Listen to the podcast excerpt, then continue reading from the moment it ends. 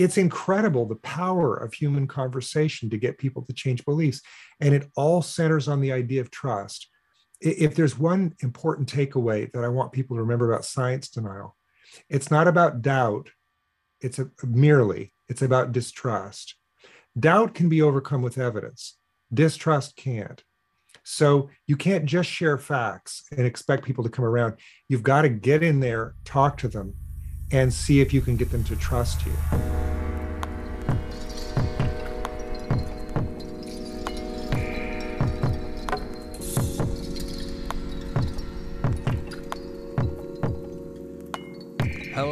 My name is Stephen Parton, and you are listening to the Feedback Loop on Singularity Radio, where we keep you up to date on the latest technological trends and how they're impacting the transformation of consciousness and culture. This week, my guest is Lee McIntyre, who is a research fellow at the Center for Philosophy and History of Science at Boston University, as well as the author of several books that come to the defense of science, including his latest book, How to Talk to a Science Denier conversations with flat earthers, climate deniers, and others who defy reason. In this conversation, we explore the many aspects of science denialism and conspiracy theories. This includes, but is not limited to, exploring things like the role of technology, the role of personal motivations, societal issues, disinformation, and a whole lot more.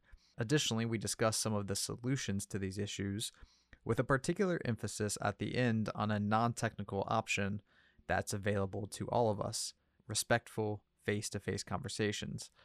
And speaking of conversations, let's waste no more time on my monologue here and let's just jump into it. Everyone, please welcome to the feedback loop, Lee McIntyre. Well, then let's just jump into this, man. Uh, I think as you know, good philosophers, we should start with the key question here, and that is what is a science denier? Yeah, you know, it, it's a good question because I've never met a science denier. I've talked to many flat earthers and climate deniers and COVID deniers, but I've never met a science denier because they always say that they are pro science, you know, that, that they're more scientific than the scientists, that they're more skeptical than the scientists, et cetera. And I sometimes get pushback from people who say, um, you know, how dare you call me a science denier just because I question the scientific consensus? So, to make it clear, a science denier is not just somebody who questions the scientific consensus, because sometimes scientists do that. A science denier is somebody who questions the scientific consensus and doesn't have any evidence of their own for their you know their own alternative hypothesis or uh, evidence to show that the you know there's a genuine problem with the scientific consensus. And then really in some ways most importantly they do not ever say what evidence would convince them to change their mind. And that's the real difference right? Because a science a scientist can almost always say you know well if you showed me xyz i would be willing to change my mind and a science denier almost never is willing to do that. And that's what shows me that they're actually a denier because it's not about facts for them. Right. And what was the motivation for this book? Because this is part of a series of books that you've written now that seem to be mm-hmm. very much coming to the defense of science. Yes. So what is what is it that makes you feel i guess that you have to defend science uh, yeah over and over again too. Yeah. Um, well science has continued to be under attack. You know i write a new book every time something worse happens uh, uh, to uh, to science. And so you know i started out with a book called dark ages where i was defending a science of human behavior thinking you know natural science is a pretty good model.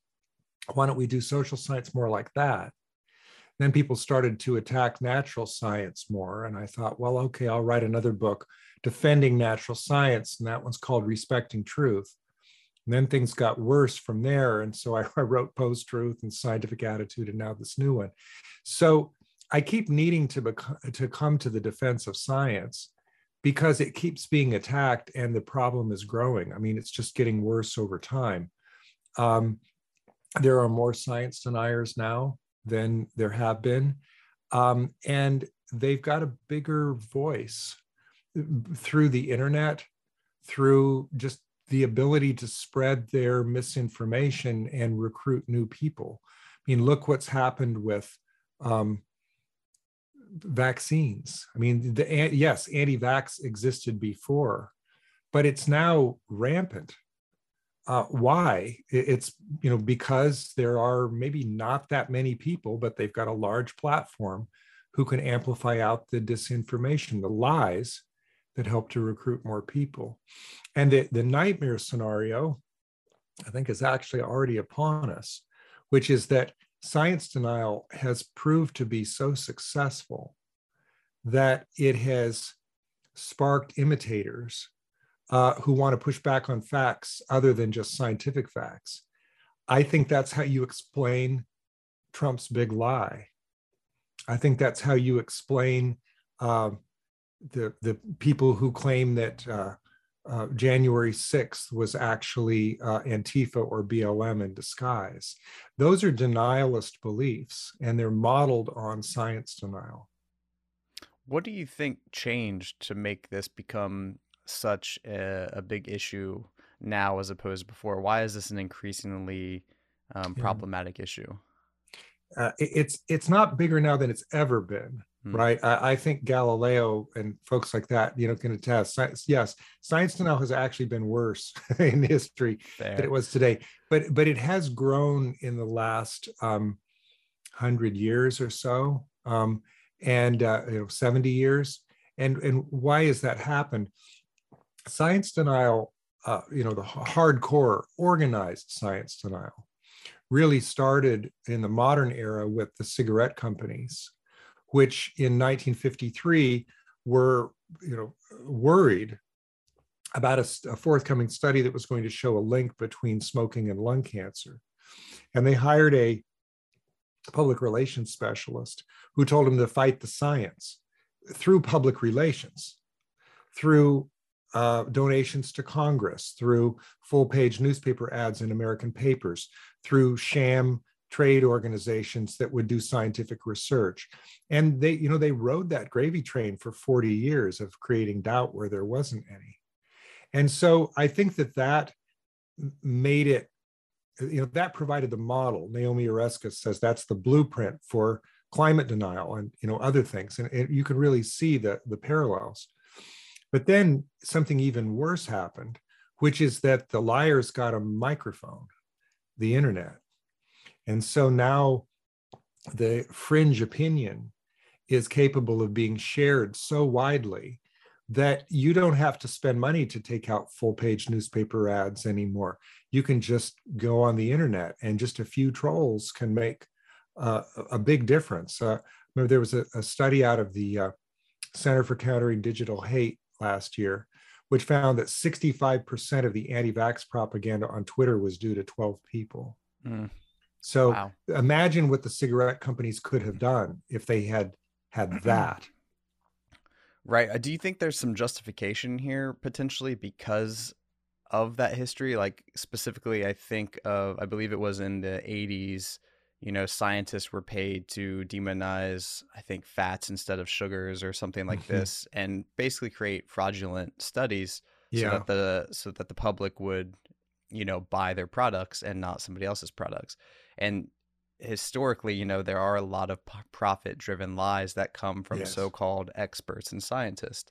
Um, That's right. is there some, you know, is mm. how how easy is it for us to looked at this these people and say, you know, how could yeah. you possibly think this way when there is this trail of evidence that says you've been lied to yeah. plenty of times in the past? Um, I have to draw a distinction between the people who are sham doing sham work, mm. fraudulent work, and the people who are uh, merely having their work cherry picked out and publicized because it already fits the narrative that you, know whoever's paying for the research wants. So fraud is intolerable in science. I mean fraud is a, a, a terrible thing. And you know i wish it didn't exist. And the fact that there is fraud uh, is certainly a, a, a, black eye against science except for the fact that science polices it uh, pretty well. I mean they're pretty harsh on people who are uh, considered frauds. They get kicked out of the profession uh, basically when they're when they're caught. Um, and bias is always a terrible thing, um, and this is why they have uh, rules at many journals that you have to disclose your funding source and you have to disclose any conflicts of interest. Right? You don't. And, and uh, I mean, if you think about it, what's the reason for that? It's because some of the early studies which showed that smoking wasn't that dangerous came from the American Tobacco Institute. I mean, so guess what they're going to find, right? So if you've got, you know, big tobacco, fossil fuels, you know, the gun lobby, uh, sugar, you know, what whatever you, you know has a, a publicist and a lot of money, uh, you know, trying to recruit scientists to do their their bidding, um, and it's fraudulent work. That's terrible. But I think there's a, a more subtle thing that happens sometimes, which is that some of these industries fund research and don't tell the scientists what to do, but they merely cherry pick out the ones who come up with the results that they like and bury the ones that they don't like.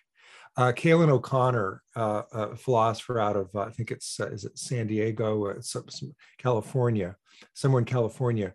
Uh, I heard her give a paper last year that was just devastating about this, which showed that, you know, why the scientists push back against criticism of their work as being biased because nobody ever told them, you know, what studies to do. Nobody ever told them how the result was supposed to come out. But it's just that their work was cherry picked off by the industry as, you know, look at this great work. And maybe they're even kind of proud of that but you know they're they're being used so there is some there are things going on that can make people skeptical but what i always wonder is so what else you got right i mean we can try to improve science and and we should but that doesn't mean that science is evil or that there's a better alternative to science it means that i think you know i'm a defender of science i think we need to make it better.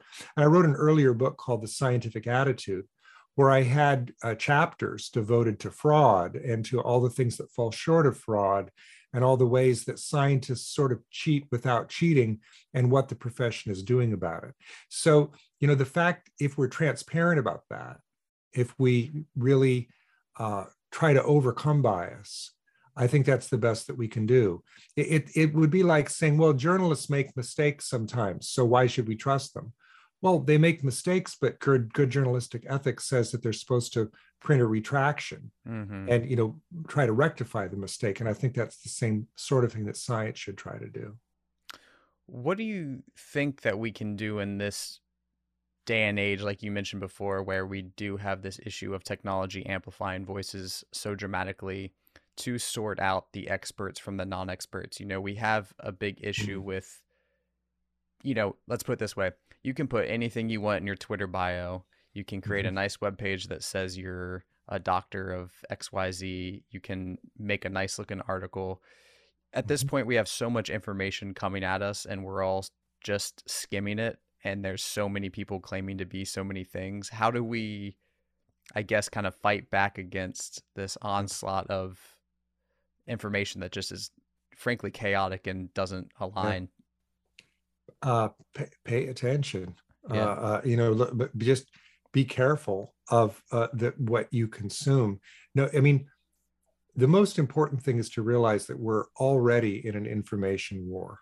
Mm. This is not happening by accident. This is happening because it's in someone's interest to confuse us about who's an expert and who isn't, and what their results are, et cetera. And knowing that, it should make us much more skeptical consumers of information.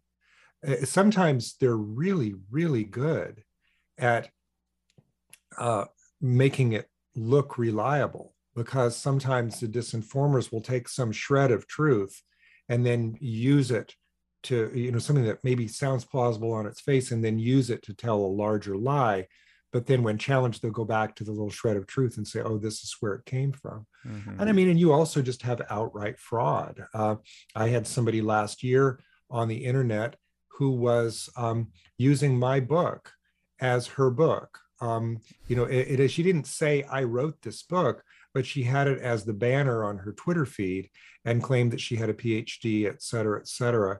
And you know, uh, who else would have caught that? Maybe but me, who knew. Wait a minute, that, you know that's not right. Um, she didn't have you know the name on the front of the book. So I mean, th- this happens. So we just we have to pay attention. And if if you realize that you're in an environment where people are trying to bamboozle you, it heightens your awareness. And you have to remember that that's the the job of the disinformers is to make you so cynical and so confused that you think, well, maybe the truth isn't knowable. Maybe all experts are biased. Maybe there is no such thing as truth or objective knowledge. Because once you're in that mood, what are you you're you're more capable of falling for their lies.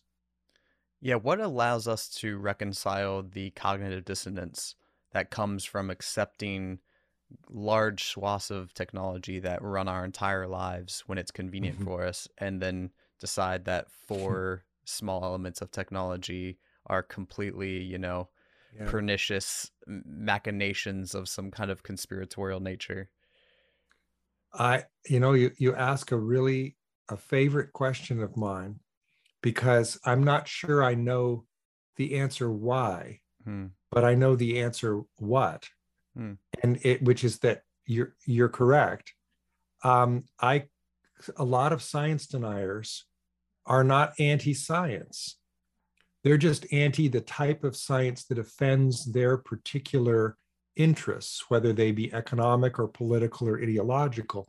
I call them cafeteria skeptics. They go through the buffet and they pick out what they want and they leave the rest. Eh, the, the most shocking example of this is in November 2018, I went to the Flat Earth International Conference, where they are not fooling. They genuinely believe that the earth is flat. Yet, most of them flew to that conference on planes while believing that the airline pilots were in on the conspiracy that the earth is flat. So they trusted them to fly the plane correctly to get them there, but they didn't, they thought they were liars in league with the devil uh, on covering up the shape of the earth. They tweeted the, uh, they live tweeted the events not understanding that some of the traffic from their phones was bouncing off satellites which were orbiting the round earth so it is the height of hypocrisy and stupidity to do that because how do you know but there's a real attraction to it i mean we we do it all the time i i i get examples of this in my talks back before COVID, when we could do them face to face, people would come up to me afterward and say, Wow, you know, I really loved what you said about the fossil fuel companies. You know, I, I just, I hate them. And yeah, they're behind so much of climate denial. And, you know, you were really right, uh, you know, about this and that. But boy, did you get it wrong about the MMR vaccine. Mm-hmm. And here's why. And then they'll start shoving all these things in my face that are fraudulent. Um, and I wonder why are they doing that? Mm. Why don't they understand that this, you know, the same the same brain that can understand that the disinformation is corrupting their views about vaccines is the same brain that understands perfectly yeah. you know the people trying to bamboozle them on fossil fuels why does it work in one case and not another it is a type of cognitive dissonance because it's it's very hard to um, it's hard to turn off that cognitive bias mm. that says there are larger forces behind this.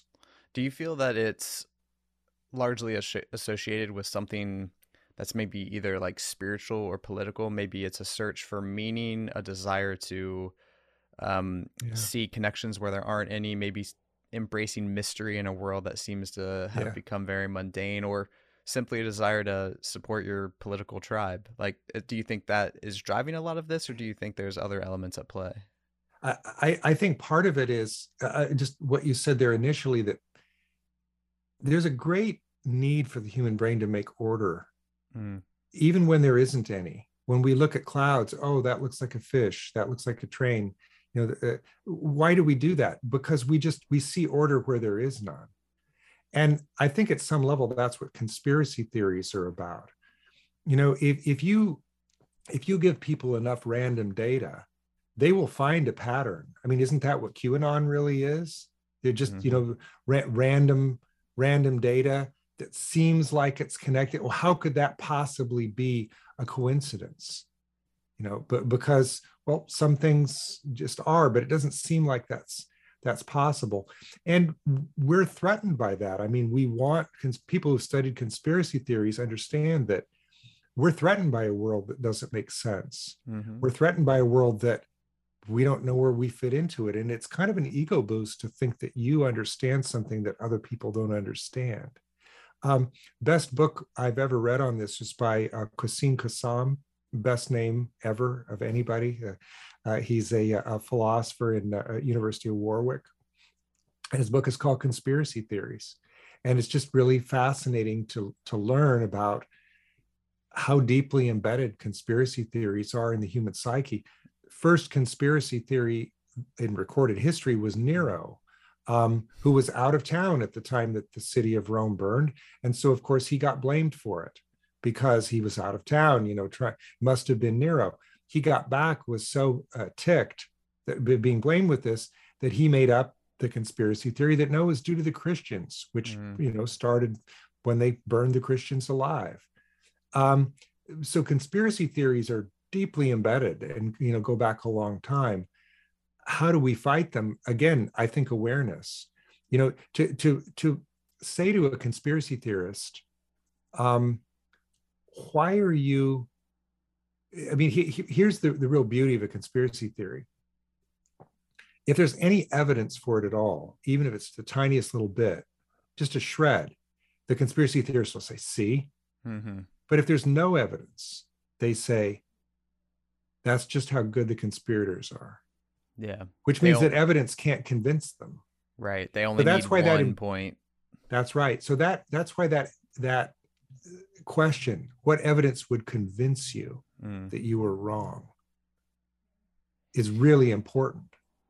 Yeah you, you mentioned something there briefly i think that has to do with kind of the natural human tendency as a result to its environment. And you know i'm doing some post grad research right now around neuroscience and stress and and one of my mm-hmm. favorite topics i guess is this idea that you know you have the approach or withdrawal that kind of mm-hmm. results as an activation of your your nervous system and i can't help but wonder if there's something going on here where because of maybe the disenfranchisement of the masses maybe because we do live in a system right now that uh, in a capitalistic sense isn't very mm-hmm. fair and and doesn't offer a lot of opportunities for you know stress alleviation let's just call it um it feels like there might be some things at play here where we're kind of setting up the average person to be in this kind of withdrawal mode where they retreat to the familiar, they retreat to these ideas yeah. that give them solace,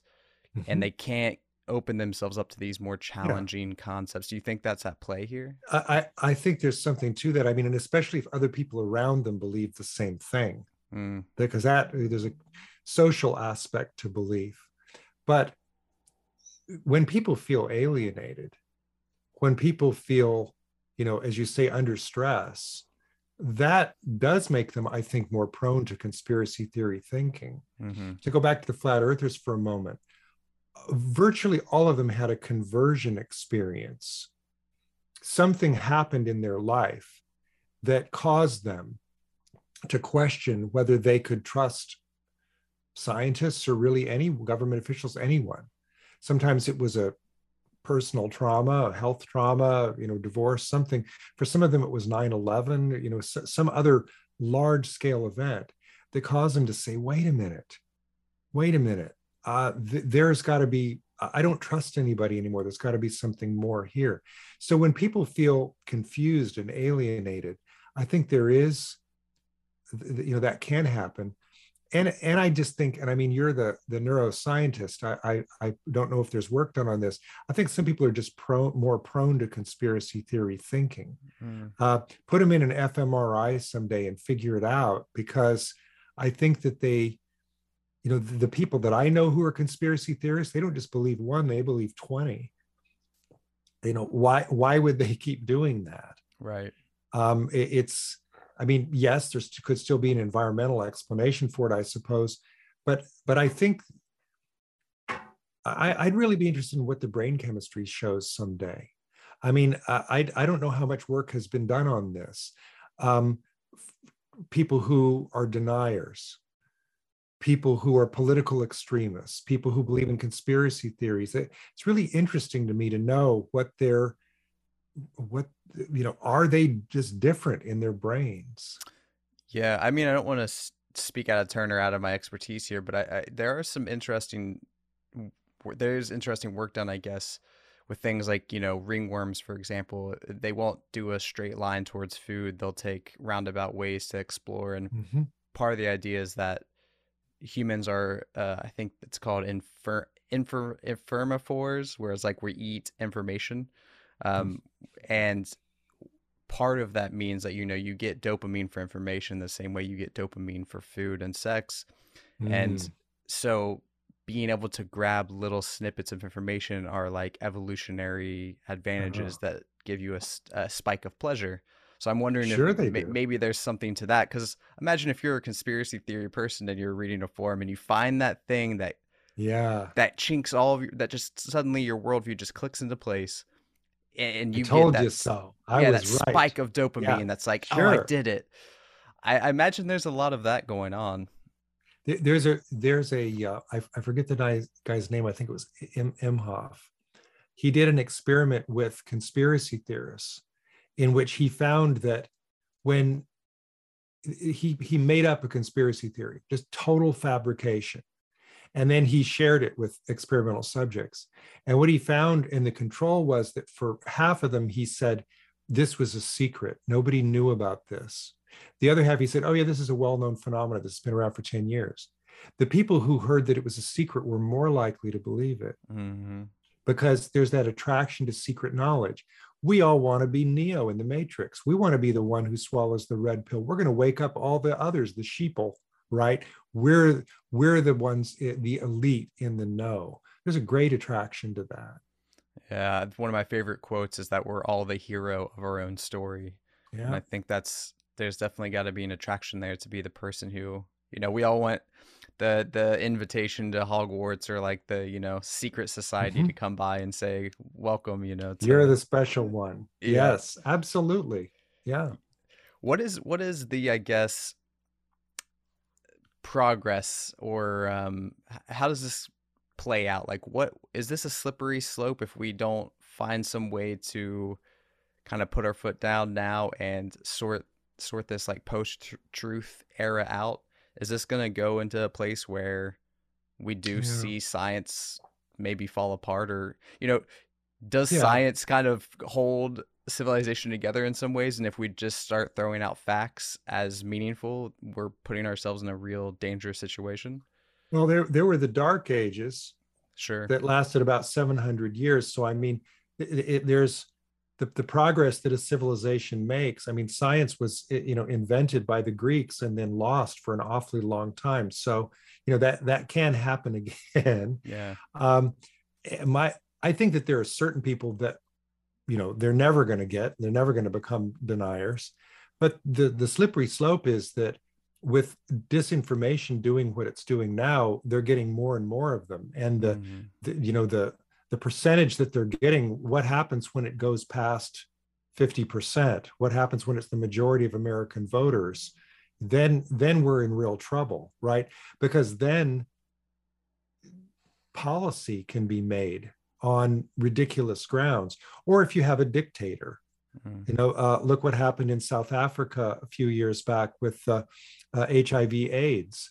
Um, the uh, President Mbeki uh, said that um, he thought that AZT was part of a Western plot and that uh, HIV AIDS could be cured with garlic and lemon juice. 300,000 people died. So, you know, that that's the nightmare. That that's the terrible thing. And I've got to say, watching the the American response to COVID has not been heartening um, because we're and again, it's not by accident. We were targeted. Pe- people, for whatever perverse interests, wanted us to believe false information and die. And I can say a little more about that if you want. But it seems to me that an awful lot of people fell for it and still believe it and you know won't i mean i've i've talked to anti-vaxxers now anti-covid people covid vaccine who are so dug in that they'll say things like well i know the covid vaccine is um is good. And i know it probably won't hurt me but damn it you can't tell me what to do. I'm not going to take it anyway. Right. and where does that come from? I mean they're, they're so dug in that even once they've given up the the the factual thing that was wrong they don't give up the conclusion that it drove them to. Right. uh, it's it's just it, it's it, it's tragic. Do you think that the science denialism community is just a very vocal and a most larger than life because it's controversial community yeah. and, and, and by that i mean are we dealing with maybe 14 people making memes or do you think this is something that is you know much more big issue because i think i was talking yeah. last night to someone and was saying you know we have 9 out of 10 people taking vaccines but if you take 10% of a country with 300 million people right. and 1% of yeah. those people are loud you still see hundreds of thousands of people. Yeah. In some ways it's i mean there's no way to answer that question. I don't know of a national survey about mm. you know denialism but they don't have to be that large they don't have to be the majority to have a great influence. Look at how the forces of uh, against climate change mm. have managed to hamstring the american congress. So most americans think that climate change is real and that we should do something about it but Congress doesn't act. Why not? Because that minority of people who are deniers or who are not really deniers, but they're funding the denialism, have a stranglehold on mm-hmm. Congress. So it doesn't have to, I mean, the danger is not merely their number, the danger is their influence. And I'll make the case that their number is rising. Mm-hmm. Um, not to, I think this was uh, um, I can't remember whether the number was pre or post COVID, but I remember this is bad because I don't remember the source, but it was that 22% of Americans self identified as anti vaxxers. That's a lot. That's a lot. Seven percent of the population of Brazil think that the Earth is flat. Um, you know, l- look at. Um, I mean, how long has evolution denial been around? I mean, it, it's it just doesn't. Yes, they're a fringe, in terms of their um, beliefs. But what happens when that fringe is able to dictate national policy? And I mean, even even when even once Biden came into office, even once you know we were doing our COVID policies based on you know solid scientific research, and the, you know the public health people didn't have to be uh, you know always kowtowing to, to Trump in order not to be fired. They still bent over backwards not to insult the people who were de- uh, COVID deniers. Mm-hmm.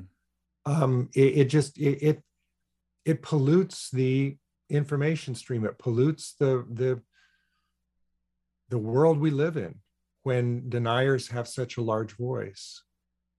So, how do we bring them back into the fold? How do we reconcile this relationship of you know the pro science versus yeah. the the uh, science yeah. denials it's the first thing to do is to keep from creating more of them mm. so the first thing to do is to understand that science denial is not an accident it's a lie it happens because there are people who profit from lying about factual matters. It's easy to see how the tobacco companies and the fossil fuel companies did that. But sometimes it's not just about money, sometimes it's about political power or ideology. Think here of anti vax or uh, anti evolution. But there's another force at work because sometimes it's uh, intergovernmental. a, a shocking amount of the anti-COVID propaganda comes from Russian foreign intelligence. The GRU is making up things about the Pfizer and Moderna vaccine, putting them out there. They get picked up by Western media, and we're dying because of it. Now, the irony is that they did such a good job that they also created anti vaxxers in Russia, too, who are refusing to take the Sputnik 5 vaccine, which is the one that, you know, Putin was hoping that, I mean, that's why they were attacking the Moderna and Pfizer, because they wanted the Sputnik 5 to be the one that went around the world. So, you know, stop creating so many, uh, see if we can choke off the disinformation. Either, how do you get the disinformers to stop? Maybe that's hard but to choke off the amplifiers, just something with Facebook or Twitter or YouTube where science deniers are created galore, uh, I think that's incumbent upon us. But the other, and this is what I'm writing about right now. The thing I've already written about in my last book is what to do about the legions of people who have already been infected with disinformation. And I think the solution there is that we have to start talking to one another again, which is the hardest thing to do. Um, when you think that somebody is wrong and when you're angry and when it's us against them. But if you talk to somebody face to face and you listen and you're calm and you show them respect, that builds trust. And what disinformation does is it not only gives you false information, it erodes your trust in people who don't believe the same falsehood that you do. And so people are always flummoxed by, well, why can't I just share facts?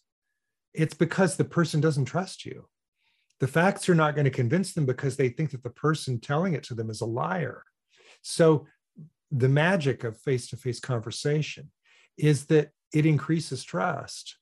And once trust is increased, then you can begin to share facts. And there are numerous uh, anecdotal accounts that when science deniers change their mind, this is how it happens.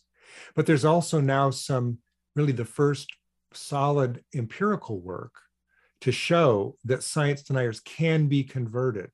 Uh, this was a, story, uh, a study by uh, Cornelia Betsch and Philip Schmid in Nature Human Behavior in June 2019. And they did a controlled experiment, which they showed that you could convert science deniers if you handled it in the right way. Yeah, this makes me think of um, I was trying to think of his name, Daryl Davis, I believe. Uh, yes. It's it's yeah. I know it's not science, but you know, he was the black man who converted dozens and dozens of people who were in the KKK out 200. Of, yeah. Hundreds, yeah. Um, you know, and he did it by sitting down, having face to face conversations. Yes. And just honestly respecting and being kind to the other person. Daryl Davis is a, is an amazing person. He's he's one of my heroes because if he can do that, yeah, why can't I talk people into getting the COVID vaccine? Yep. I mean, his and he's got YouTube tapes. I think he's even got a book. I mean, he's got uh, YouTube videos. You can, um, you can hear him talk about how he does it and it's yep. it's amazing and it, yeah so i didn't invent this method i mean this method um, is used in various branches of, uh, of psychology uh, the street epistemology people use it um, eli saslow wrote a book called rising out of hatred about mm. the conversion of a, a, a neo-nazi uh, you know white virulent white supremacist who got talked out of his beliefs by a group of students a group of jewish students who invited him to shabbat dinner uh, week after week until they converted him in college. I mean, it's incredible the power of human conversation to get people to change beliefs. And it all centers on the idea of trust. Mm-hmm. If there's one important takeaway that I want people to remember about science denial, it's not about doubt, it's a, merely, it's about distrust. Doubt can be overcome with evidence, distrust can't. So you can't just share facts and expect people to come around. You've got to get in there, talk to them, and see if you can get them to trust you. And that is such hard work to do. Um. That it's and it, it doesn't always work, and it's almost too late by the time somebody goes down that rabbit hole. I mean, that's why it's so important to keep people from becoming science deniers. You know, when I was at the Flat Earth Convention, I was not just trying to talk the people out of it. I was trying to get the other people listening to get some of those seeds of doubt planted. Yeah. By the time they show up at the Flat Earth Convention, they're pretty far gone. And most of the people I was speaking with were the speakers from the stage. I'm never going to get them. But, you know, I wanted the hardest task possible. So I went, you know, to this conference to see if this would work. And I didn't convert anybody, but I got them to listen. And the way I did it is I listened to them. Yeah. Yeah, I always I always say the best thing you can do, even if it's sounds kind of manipulative. If you want to convince somebody, if you want to play a little game, just being quiet, listening, and quieting yes. your ego long enough to to show that mutual respect gives you a chance to I think, you know, like you said, plant a seed and even yeah. if they walk away from that conversation not convinced, I think that seed can be watered through different things they experience True. throughout their life and then maybe eventually That's growing right. into something. And they and they come back. I mean, I encourage you to to look at the anecdotal accounts of anti-vaxxers, climate deniers, others who have come back. It's always that way. It's yeah. exactly that way. Somebody was patient. Somebody took the time, said, "What are your concerns here?" Or convince me that you're right. And then when they can't do it, oh, maybe there's something wrong there. Yeah, it seems a very big part of the issue here is that very natural instinct for for us us versus them and mm-hmm. that dualistic hostility doesn't make a lot of space for a middle ground where you can come together and just be like hey it can be us and them we can just talk here and. You know and i think it has a lot to do with the social aspect that you mentioned before right if you're yes if denying your conspiracy exiles you from your community and your tribe, That's you right. will accept right. whatever lie you have to to stay involved. Exactly. And the social psychologists knew that in the 50s. Yeah. I mean that that was you know so so here here we are now. And and then there are these brave people like Daryl Davis. Um two that I that I met in I've never met Daryl Davis, but two that I met in person were uh, Dave and Aaron Nienhauser who run an organization up in coal country in Pennsylvania called Hear Yourself Think. This is a tiny thing. I think they run it out of their living room, but they do training seminars based on their videos where they go to Trump rallies. And I mean, these, they're, um, they're, um, they're Democrats. I mean, they're, you know, on the, the liberal side of things, but they're also former union organizers. I mean, so, you know, they are, they, they understand uh, um, the mentality of some of the, the Trump voters. And they go to these rallies and they film their encounters to try to have respectful conversations. It is searing stuff. I mean, you watch one of those videos, you want to watch them all mm-hmm. because it's pretty hard to be patient and show respect for somebody who's screaming in your face. But the amazing thing is that if you just wait a minute, they kind of stop screaming. And then maybe they want to hear what you have to say. And they just they're masters at this. I, I, wrote about them a little bit in my book. They're they're they're it, it's really i mean there are people who do this.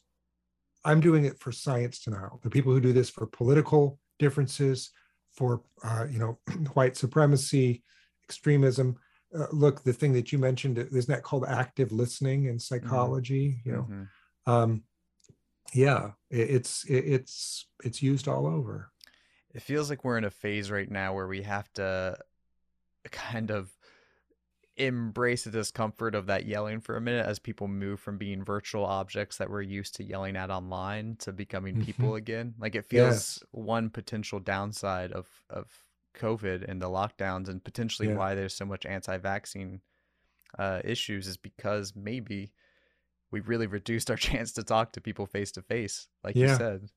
It's, I mean, it, yes, I, I, think that's right. How do you have a conversation face to face in the in the COVID era? E- even uh, even um, even online. I mean, you know, the uh, Twitter is the worst possible way to convince somebody. But I, I was giving a talk the other day at a, a college where at the end of the talk, somebody who was, uh, you know, this was a virtual talk, and somebody, you know, came on and couldn't see his face, could just hear his voice. And, you know, he was the person who said to me, you know you you can't tell me what to do. I'm not going to take the vaccine. I know it's not going to hurt me. Uh you know i but you know you, you just you're not going to tell me. And i tried to be patient and and just and listen. And i couldn't tell by the end. I don't think i converted him but i you know by the end I, I think he was prepared for a fight.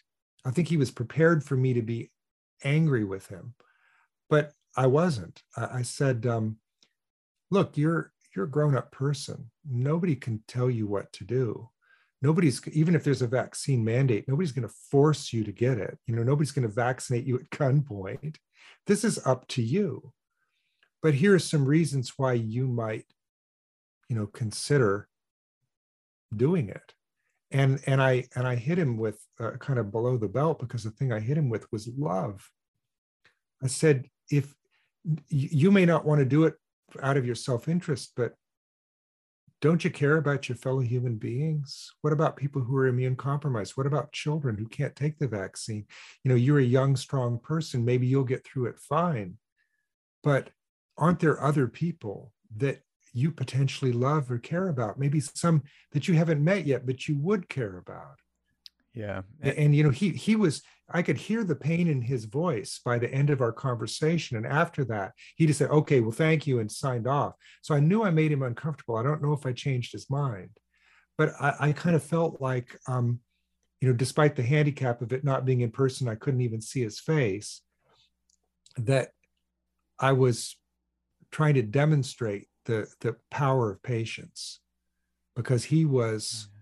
he was upset i think that's one of the things that gets me about this topic and one of the reasons i wanted to talk to you specifically was you know i think there are a lot of issues that affect so many people whether they realize it or not um, and there are so many things like climate change and healthcare yes. that are scientific issues and if we can't yes. come together and talk about yeah, it to create some absolutely. kind of policy those issues just either continue unabated or are exacerbated and then everyone yeah. suffers because simply because two human beings can't have a conversation it's i, I studied environmental ethics when i was mm. in high school which was the dark ages in the 70s i mean way way a long time ago and I remember reading Barry Commoner and Garrett Hardin and these people talking about the commons.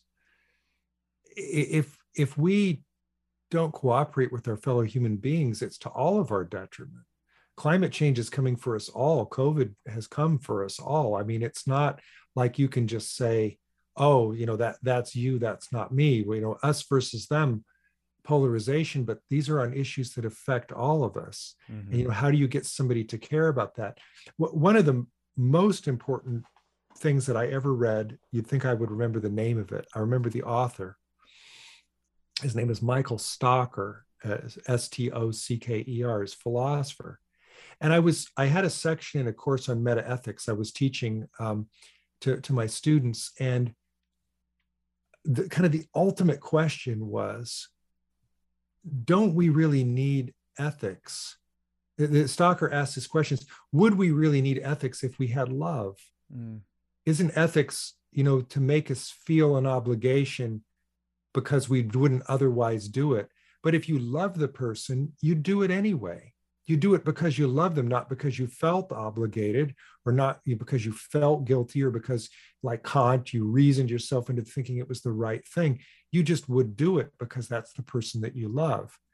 And that's the tragedy of science denial because, especially when we're cut off, especially when we're polarized, we don't know people on the other side, people that yeah. we would potentially care about and I, know I faced this myself. Talk about dissonance, where I had met some fishermen in the Maldives who were broken by the fact that their country was virtually disappearing and that within their lifetime it would be gone, their whole nation, and they would have to relocate. And one of them tragically said to me, outside Maldives, no one cares. Hmm. He used the word care. He didn't say they didn't believe, yeah. so they didn't care. And that's, I don't think anybody could have met him and come back from the trip unchanged in their attitude toward climate change. But you know through geographic distance you know for whatever reason pe- people aren't hearing those stories that's why i wrote about that particular story in my book because by proxy i want people to meet that guy and understand there are people that you would be your neighbors would be your friends you don't know them but they're dying from your decisions yeah do you think part of the issue here is that uh, the issues that are being denied, the science that's being denied, are, are so abstract or ephemeral or large that it basically becomes incomprehensible. Like it's hard to even comprehend mm. 8 billion human beings in a thing called evolution, and therefore mm-hmm. I just create a conspiracy to explain it away so I don't have to struggle with the comprehension. Maybe. I mean, maybe a lot of it's motivated reasoning. Yeah. We don't care because we don't want to care. I mean, I would believe that if people I would believe that that was the motivation. If you could tell me that people always did the right thing when it was some local issue that would affect their neighbor, but they don't. No. Right.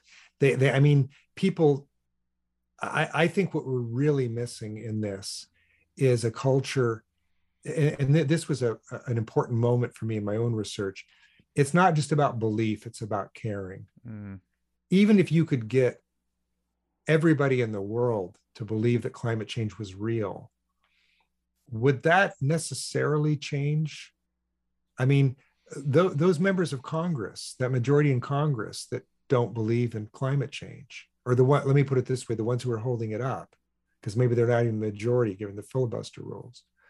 Um, do they know that it's real, and they, but they just care about something else more? I mean, Ted Cruz, he's a smart guy he must know that climate change is real and he's just being an ass about it.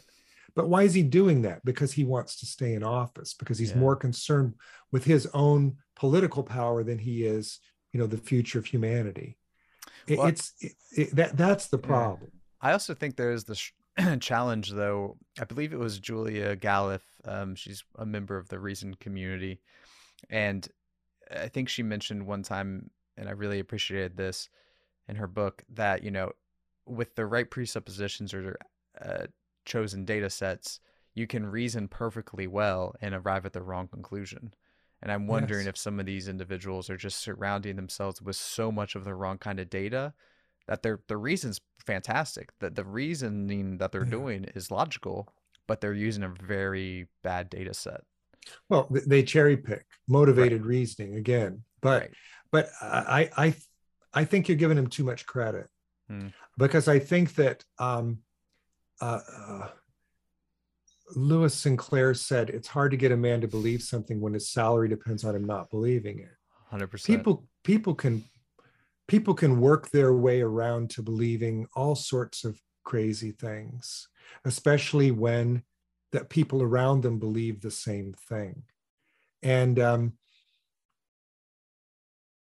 they're not all confused and, and and that's where i that's where i lose patience by the way i'll be patient all day for somebody who's a victim of disinformation and you know they've just been bamboozled but somebody who's an apologist for an industry that is you know harming people to make a profit that's where i lose my patience because they should know better and you know i i will have things back and forth on the internet. People contact me, and you know, I'll I'll be respectful, you know, all day long.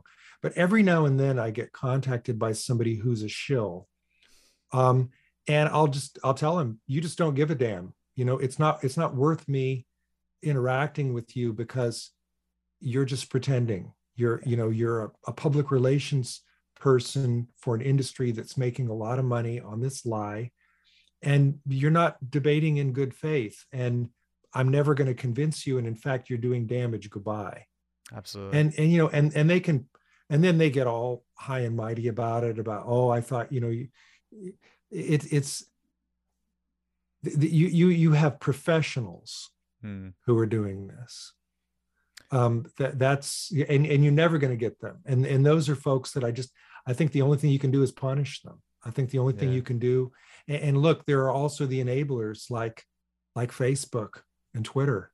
I mean, could do they care? Could they do more? Yes, they could. How do I know that? Because they do things about what they care about. Hmm. Facebook, um, I, I, ask when I when I give my talk in a big audience, I, I ask this question, and I, have never had anybody raise their hand. How many of you have ever seen a beheading or a terrorist attack on Facebook? Nobody ever raises their hand. And the answer why is because Facebook polices for that, because they care about doing that, because it would affect their bottom line. Um, could they police disinformation about science, about climate change, about vaccines? Well, you know, yes, they could, but they don't. Why not? Well, they say, oh, but they do. They do. They do so much. You know, they flag this, they flag that. Why don't they do more? They, they have the it's the, the algorithms. I remember reading about, you know, Facebook took such a beating after the for the outcome of the 2016 election and their potential role in it that just before the 2020 election they dialed those algorithms more toward truth than toward engagement mm-hmm. and then almost immediately after the election they dialed it back and what would we have january 6th mm. so they're causing and i'm not saying it's a straight line but how do we know how much influence they had they apparently have quite a bit. Could they do more? Yes. Why don't they? Because they don't care. Yeah. To to that end, do you think and and I know asking for a solution is asking yeah. you to solve world hunger, but is, yeah. there is there a particular domain or strategy that you see yes. as the best path maybe something that's a cultural shift maybe something that's a policy shift maybe something that's a technological innovation is there a yes. route forward here that you find are you most optim- optimistic about yes um, so there's a the disinformation pipeline starts with the disinformers it goes through the amplifiers and it ends up with the the people who are victimized by it you can talk to the victims. You can try to get the disinformers to stop doing what they're doing. Both are really hard. The pinch point is the middle. The pinch point are the amplifiers. How do we keep the amplifiers from spreading the disinformation? Th- that's where I think we're going to have the most uh, luck. Um, there are legislative solutions if Congress would ever understand that we're already in an information war. They could, you know, the um, Rule 270 governing the uh, the internet companies. Um, hell, bring back the fairness doctrine. Um, you know, for for TV. Uh, you know, look at how much disinformation comes out of Fox News. Mm. Um, you know those are legislative things but there are also technical things that, that um, i mean one other this is legislative too but it bears on a technical solution imagine uh, uh, look at the effect that frances haugen had the whistleblower from facebook when she came forward imagine if academic researchers could get their hands on the algorithms not the data, not not the individual user information, which is you know always why the Facebook oh we can't share that it's private. I mean the algorithms. Right. It shouldn't take a whistleblower to you know to to reveal the the dangers of the algorithms. Um, there's a cognitive scientist named Stephen Lewandowsky, who's uh, I just heard give a paper on this that was just brilliant because he made the argument that you know look how much effect we might be able to have if we could, you know, as researchers, just, you know, we're not talking about regulation, we're just talking about transparency. Right. We're just talking about having, you know, a board of academic researchers look at the algorithms and see how much potential harm they might be causing. Now, I ask you, why doesn't Facebook and Twitter want to do that? Right? Because they're making too much money from from the way that it is. But you know there there are there are several targeted things like that to clamp down on the amplification of disinformation that i think would help. And we just have to for the rest of us we just have to stop thinking of this as a natural disaster. It's hmm. not a natural disaster. It's an information war. It this has happened to us on purpose. This has happened to us because disinformers the world over, some of which work for foreign government intelligence, decided to tear American society apart by undermining our trust in science, in democracy, in you know, uh, education, whatever they can get their hands on. It, it, it's not. And by the way, the, the Biden administration just did a brilliant job fighting back against Russian disinformation about Ukraine. Hmm. I mean, Ukraine, Putin was trying to come up with every excuse he could possibly come up with for why Ukraine was really the threat. Right. And every time he did, Jen Psaki would get up there at the podium and slap it down, and it was gorgeous. That's the way you fight disinformation. That my favorite was the one, and I'm still trying to chase down the, original source on this, but I saw it on Stephen Colbert.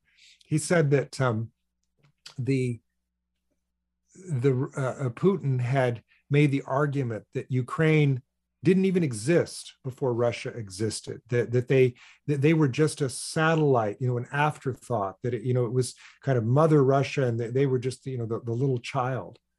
And then I think it was the U.S. State Department. I've got to watch the video again, but it was some official U.S. government agency on Twitter released four pictures of Ukrainian churches from the 11th century, and four pictures of the woods to represent what Moscow looked like in the 11th century. Wow. Making the point that U- Ukraine had a culture, mm. had a, you know had a high culture before Moscow was even on the map. Now that is epic level trolling for the uh, American government to be doing, but that is precisely the way to fight disinformation. Yep. So we can do that. We can do that for uh, uh, you know foreign intelligence against Ukraine, if we can do that, we can do that on vaccines. We can do that on anything. So we why aren't to, we? We need to make better memes and be nicer to people. I, am you, you, know what? Um, nicer to them face to face, but a really cutting meme. You know, ridicule. Not again, not face to face, but ridicule of the idea. Mm-hmm. Ridicule that allows somebody to say, "Oh well, well, I never really believed that." It can be darned effective. Yeah. I, miss Jon Stewart. You know, yeah. Jon Stewart uh, did a lot of good by holding the feet of the powerful to the fire. Absolutely. Because you know, ridicule is is really powerful. Absolutely. Well, Lee, we're coming up on time here, but uh, do you have any closing thoughts before we we jump off? Uh, no, you asked good questions, and I was able to talk about the things I wanted to to talk about. Thanks for the opportunity. Of course, we'll point people towards the book and uh, towards your other work, and we'll call it there. Thank you uh, so and, much. And my website, leemcintyrebooks.com. It'll Sorry all be on there. No, you're fine. Okay. So thank you, Lee. I appreciate you taking the time. Thank you.